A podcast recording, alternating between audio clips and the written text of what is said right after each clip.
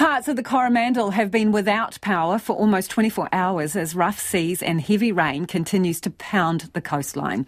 State Highway 25 between Hikuai and Tairua is now closed due to flooding, and Waka Kotahi is warning essential travel only through to due to multiple slips and debris blocking the roads there. Our reporter Leonard Powell joins us live from the St Francis Church on Main Road in Tairua. Kia ora, Leonard. Kia ora, Lisa. How are you going? I'm very well. Tell us about where you are. Well, I'm sat here in the St. Francis Church in Tairua, 248 on the main street, and it's been set up as a civil defence and evacuation centre, and it's also the base for the search and rescue crew. So it's open 24 hours. Uh, there's a community response group of locals who are volunteering. There's about 12 of them in rotation, and Maori wardens in place here overnight. So it's um, open all hours for people to evacuate. There's tea, coffee, snacks, charging stations. Um, so far, no one's actually evacuated here in Tairua. Many people have moved from their places uh, due to flooding next to the harbour, but those people are actually moving in with friends and family uh, at higher ground. It's a very tight knit community. There's a lot of people um, who are putting out offers of help on the local Facebook page and that sort of thing. So people, um, no one's come to the evacuation centre yet to evacuate. There is people coming to use the services here.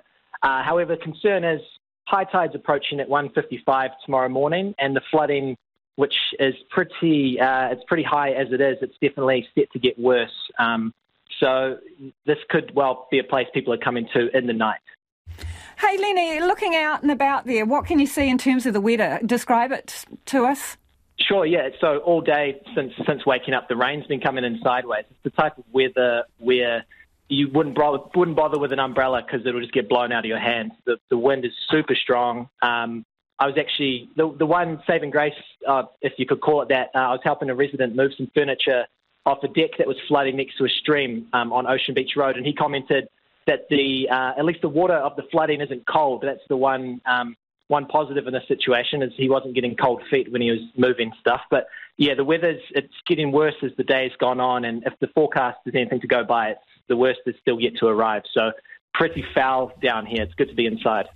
Uh, are the shops or you know local convenience open, or what's the story? So there's still there's a convenience store which is open, but everywhere is without power down here. The power went out at about nine o'clock yesterday night, and for some places even earlier, and it hasn't come back on yet. And it's no, there's no real, um, there's no real shops open. The main store here is the Four Square, which is closed, and there's no deliveries happening north of Waihi. So with the road closures, the shops are closed. People um, have, having to make do with the supplies that they've got. Um, the main street, the liquor store was open, but again without power. So there's a few cash businesses going on.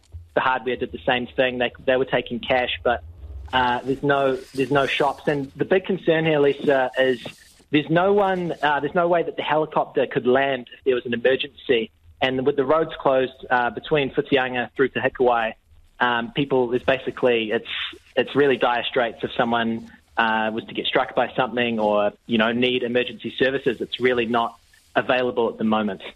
Understand. Thank you for the update, Leonard. Ngā mihi. That's Leonard Powell, our reporter, who was at the St Francis Church on Main Road in Tairua there.